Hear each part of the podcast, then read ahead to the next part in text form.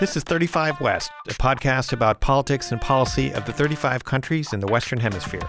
I'm Richard Miles, Senior Associate of the Americas Program at the Center for Strategic and International Studies. With how professional the Mexican But are we ready? I don't think. reform trends in Argentina. And that's what happened. role at all in the NAFTA negotiation. In this podcast series, we'll discuss some of the biggest issues affecting countries in our own backyard.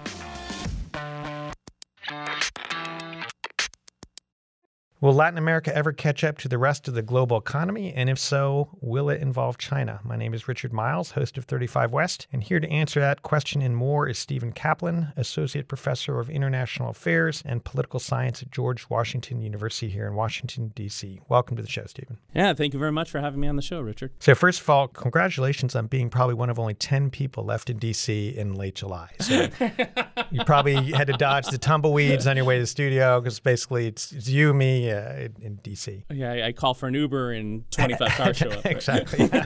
Just begging for something to do, right? So, Stephen, you're an expert on global macroeconomic trends, and in particular how those trends have affected Latin America in particular over the last couple of decades. So, why don't we start out? If you could give us sort of a summary of, of what's happened, again, sort of on the global level, those trends that we're seeing in, in development and finance and so on.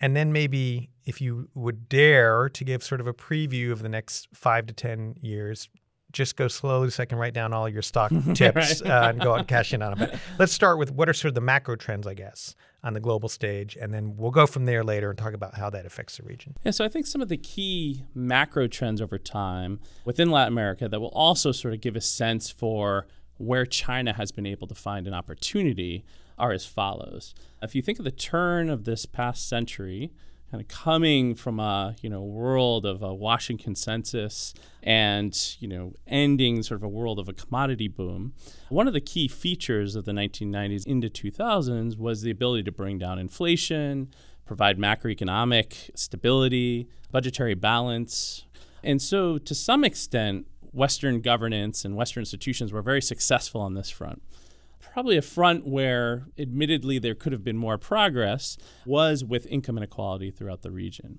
And so, as we see these democracies start to consolidate over time, we also see a greater push, notwithstanding the success of growth models that achieve stability, we see a greater push for alleviating some of the public infrastructure deficits, some of the concerns about social programs and housing and healthcare. These all start to come to the forefront more over time. And a key feature, too, is when countries were balancing their budgets over the course of the 1990s, generally it's very hard to cut social spending, education, healthcare. Where did they cut? Infrastructure. So you end up with a region with a large infrastructure deficit and growing middle class that is really demanding better infrastructure, better resources, uh, governments that are more responsive. And so this is the backdrop in which China enters. Just to clarify, Stephen, when we talk about infrastructure, are we talking about things like roads, bridges, dams? Are we talking things about even school systems or water systems, or is that all of the above? What, what do we mean when we say infrastructure? It's all of the above. I think probably when you think of Argentina and Brazil and the kinds of infrastructure packages that the governments are sponsoring currently, oftentimes are ports, there are railways, both cargo and passenger, airports, basically trying to you know, create the infrastructure to facilitate things such as goods arriving to port more quickly. You know, you can see even an example from Argentina and traveling through Argentina, oftentimes if you're on the roads, the highways, there's one lane roads and big trucks moving from place to place. And one of the big needs from an infrastructure standpoint has been cargo railway, right? Because I think it's somewhere in the order of 90%, 95% of cargo goes through your highways. So that's the idea of can you build railway, freight railway, that could instead deliver this cargo to ports, et cetera. So it's really updating that entire infrastructure network. But certainly to your point, it, it is also, there's a need for infrastructure and hospitals and, and schools and all that as well. So, if I understand your point correctly, Stephen, so on one hand, it looks like a good news picture in that the economic management or political governance in a way sort of getting smarter in terms of lower deficits and you know sounder macroeconomic policies but the hidden cost is that they've just deferred building all the things that they should build so that you can't really they can't really get to the next level in terms of commerce and trade and development, right? Is that right? In yeah, a to some extent, and then this creates a catch twenty two for governments in Argentina and Brazil, right? Because you open the paper and you hear there's still ongoing austerity pushes in those countries that they struggled financially recently, but at the same time you have these big infrastructure packages, right? So how do you accomplish it? So, one of the things we start to hear a lot of is well, can you have public private sector partnerships to defray the cost, right? There's a lot of experimenting in terms of how to deliver public services and infrastructure without the high price tag. Okay, so at this point, this is sort of where China enters the picture, mm-hmm, right? Because exactly. they've got this deficit of, of large public infrastructure projects. Along comes China. And again, the, the year that we're talking about that this starts is sort of early 2000s. Is that about when China starts making its push into the region? Yeah. So, and we could separate that push economically between trade and then later investment in finance. So, if you think China joins the WTO right around the time you're talking about, early 2000s, as that happens, you get a big trade integration that starts to occur between Latin America and China China demanding more and more commodities, such as soybeans from Latin America, and Latin America importing capital goods from China. And that's the first stage of the relationship. Beginning with the global financial crisis in 2008, as Western finance starts to leave during the downturn, that creates an opportunity once again for Chinese finance and investment to come into the region. You know, I, I, served in Argentina in the early 2000s, and everyone was talking about China. Chinese money's coming in, and China's building this, building that. But then, not just in Argentina, but in other countries, it's sort of like there was not a whole lot of, or many cases, were not follow up, or, or, a lot of these mm-hmm. projects didn't actually materialize how much of what we have seen over the last 20 years was sort of China making a big splash with a big announcement, we're going to do this or that? How much of that has actually come to completion? Do we have a ratio in terms of what's been promised versus sure. what's been uh, fulfilled? Right. So, to provide some details there, some of what we've seen, particularly as China entered into Latin America with a lag relative to Africa and elsewhere, some of the question is why, right? Because as you're talking about early 2000s, there was lots of big promises from China, right? Oh, it wouldn't just be trade, it'd be investment too.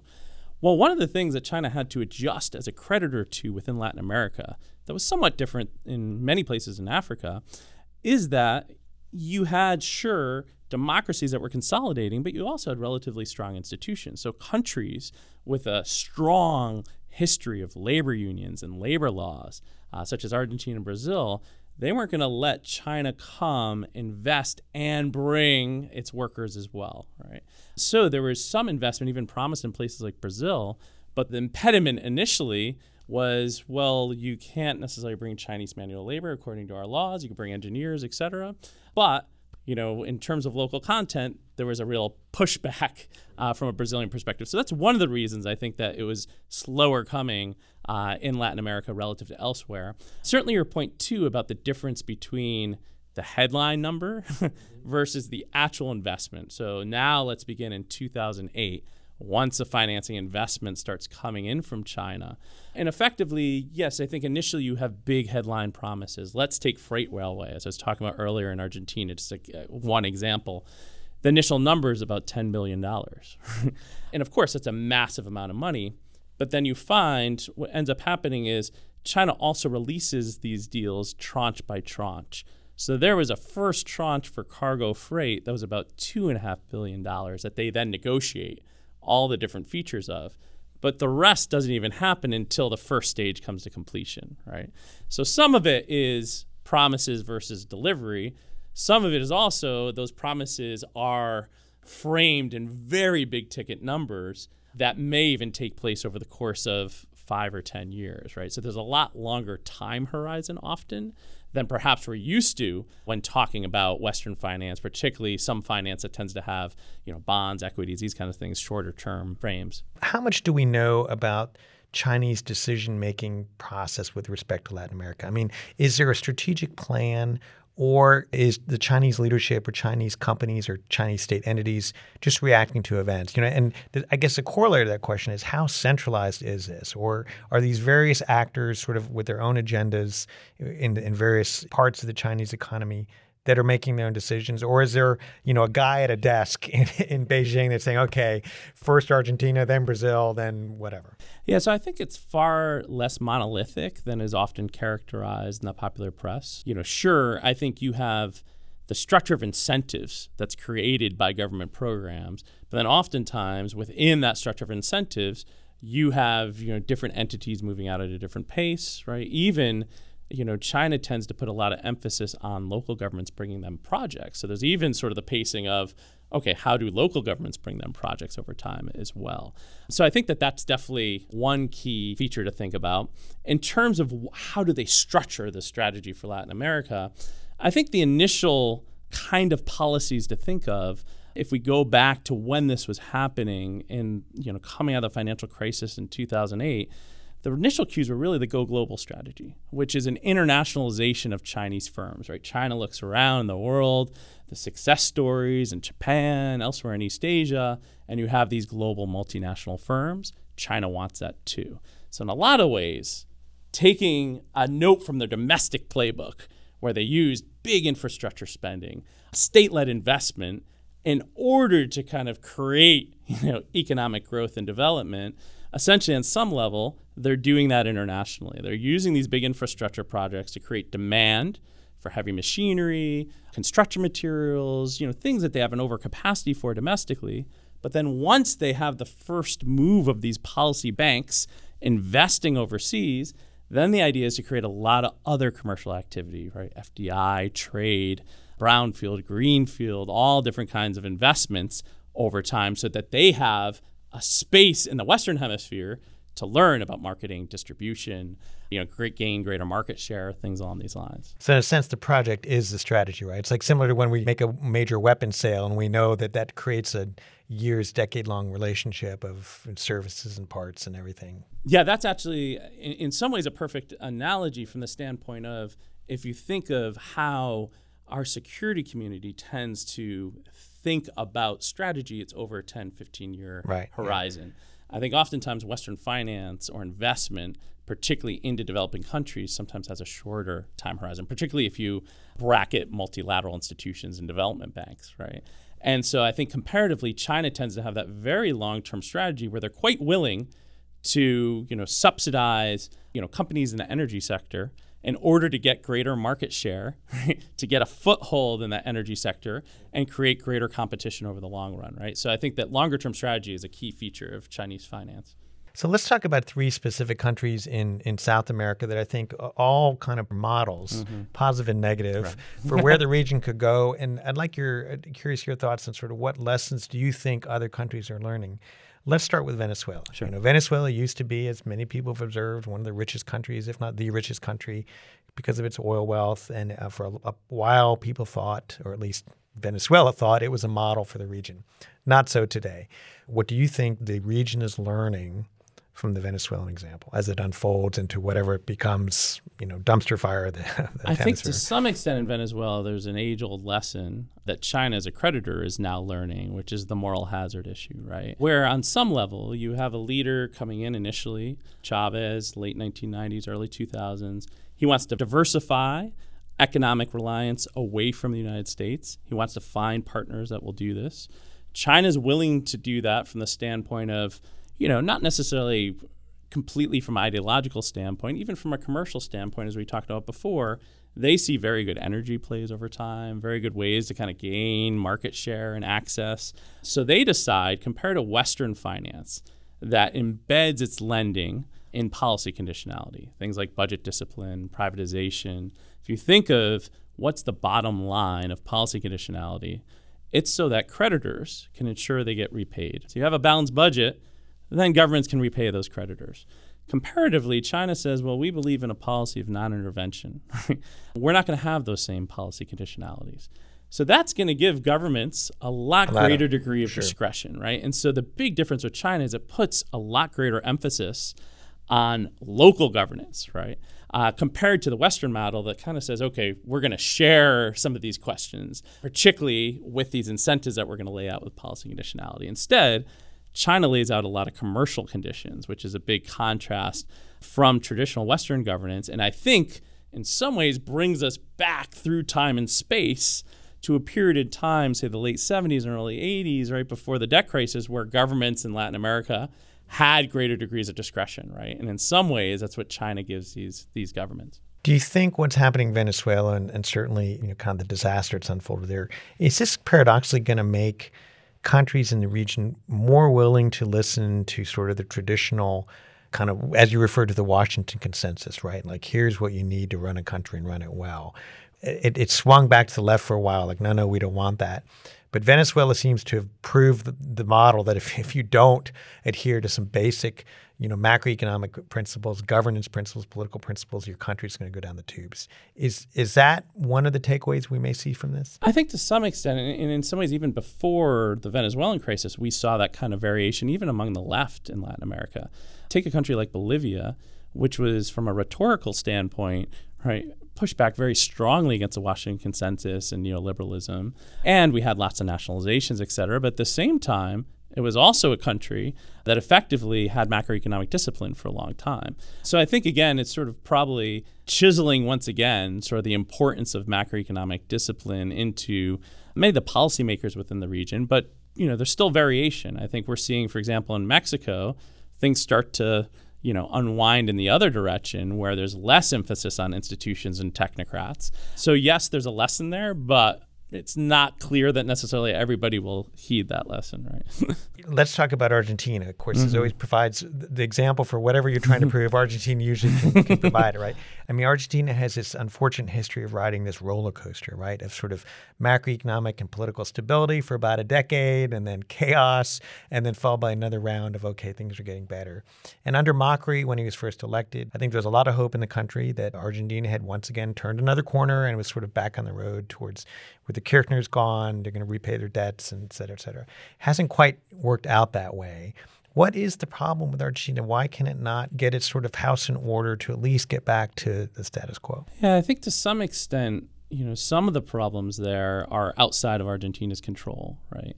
Think of a government, the Macri government came in and it wanted a policy of gradualism, right? Rather than necessarily come in and have extremely strong austerity and perhaps lose support of labor unions and, and, and, key political players, they tried to take a gradual approach. You have budget discipline, you have targets, but at the same time, you know, you would still have social spending. You'd be slow to unwind some of the subsidies that were key features of the Kirchner administration. So you could both stabilize and maintain political support.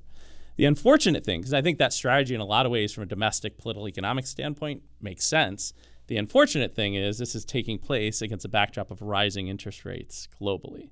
And even if, you know, we say, okay, the technical default in 2014 to some extent, yeah, you had a government that wasn't terribly market friendly, locked out of markets, et cetera.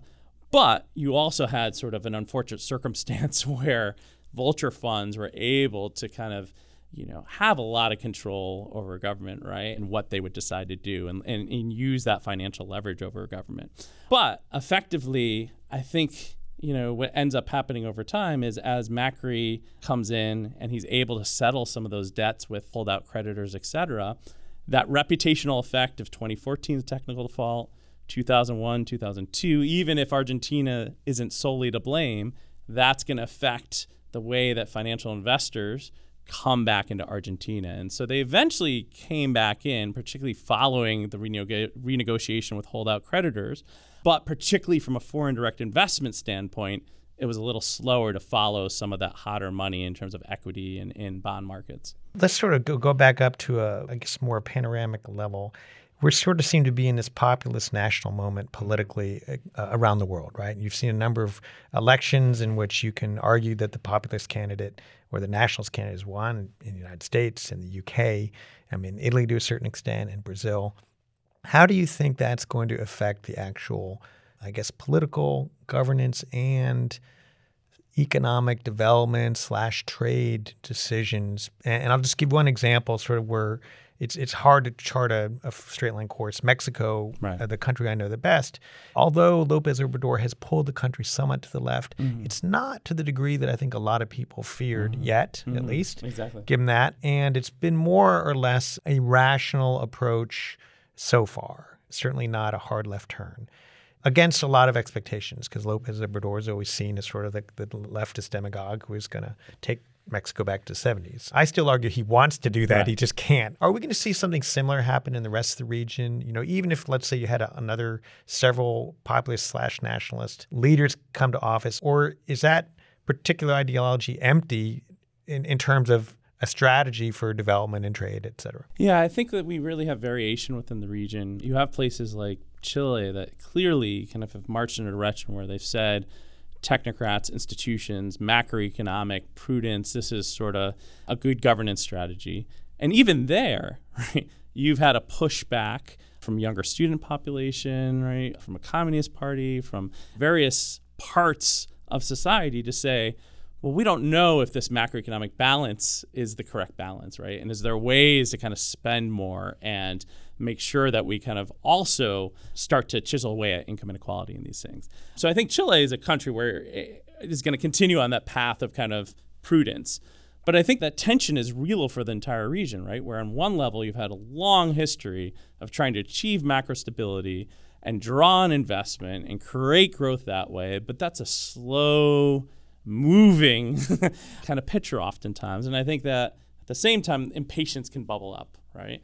And I think when impatience bubbles up, it makes countries more susceptible to these kind of pressures. I think very similarly, uh, right now, Mexico hasn't been able, I agree with you about Lopez Obrador, but we haven't seen the dynamic growth, right? The question for Lopez Obrador will be at what point, if we don't see that growth, is he more tempted to start to chisel away at some of the macroeconomic prudence and, and technocratic know-how that Mexico has built over time, right? And so I think within every country, these tensions are the ones that are emerging between technocratic, economic prudence versus trying to stimulate a more rapid growth and development pathway. We haven't talked at all about trade, but let's wrap up talking about trade in that it seems to be we're also in a moment in which trade or the consensus around the value of international trade is dead, mm-hmm. right? And primarily because the United States has decided we're, we're not in it to win it, I suppose, by withdrawing from NAFTA, uh, pulling out of TPP, which is the Democrats would have done as well. But you can't argue that there's really a, a push to get more international trade going. And this seems to be paralleled in other countries. Do you think the economic and trade relationships are going to reassert themselves? The realities of an expanding China, the realities of a much stronger North America as a trading platform, is that going to return as sort of a, a dynamic that was very much alive in Latin America for a time, and now because the United States is not providing leadership, it seems to be have disappeared. Yeah, I mean, to some extent, perhaps it's disappeared, but perhaps it hasn't. Right? There's a void once again that China's been able to move into, and so even though the United States is you know honing to more of a bilateral path within the region, we see China trying to move towards a more multilateral path, right? So, you know, ultimately we can say, hey, well, China, just like any country, is ultimately interested in promoting their own interests commercially, et cetera. But at the same time, they're paying a fair amount of lip service and rhetoric towards these multilateral frameworks, right? They're an active member of the IDB. They're teaming on projects with the World Bank. From a trade standpoint, they become a major trade partner with many countries within Latin America. You saw a Macri government that wanted to toggle from the protectionism of the past towards a more open aperture, and China was there to greet them as well. And so I think in a lot of ways, the narrative is yes, to some extent, the U.S. is withdrawing from the region or putting more of an emphasis on bilateralism. But China recognizes this, and just as they moved in with finance investment in 2008, since sort of the transition with Trump in 2016, they're now moving into sort of the open space from a multilateral standpoint, right? So I think there's a real geopolitical capital argument to be made on the economic front here as well. Interesting. So it sounds ironically that sort of by withdrawing, we've created space for China, and by China taking advantage of that space, it'll probably prompt the United States to get reengaged. Yeah, to a similar extent, you mentioned TPP. Mm-hmm. It's a similar kind of narrative with a lot of U.S. allies deciding to let's keep the momentum moving forward with TPP. And that was one of the ways to try and constrain China economically and institutionally within Asia, that's still there. And to some extent, China's moved in the void in Asia, but I think there's a hope among US allies that eventually the United States will sort of re-engage, and maybe there's some instruments there that they can take advantage of. Stephen, thank you very much for coming on. It's been a fascinating discussion. I think in just a little over 25 minutes, being the only guys in Washington, we managed to solve pretty much, I don't know, the, the world's problems. Uh, another 25 minutes and, and we're done. But anyway, look forward to having you back on the show and wish you the best of luck. Yeah, this was a terrific discussion. Thank you for having me on the show. Thank you for listening to 35 West. Make sure to subscribe to our podcast and visit the Americas Program page at csis.org.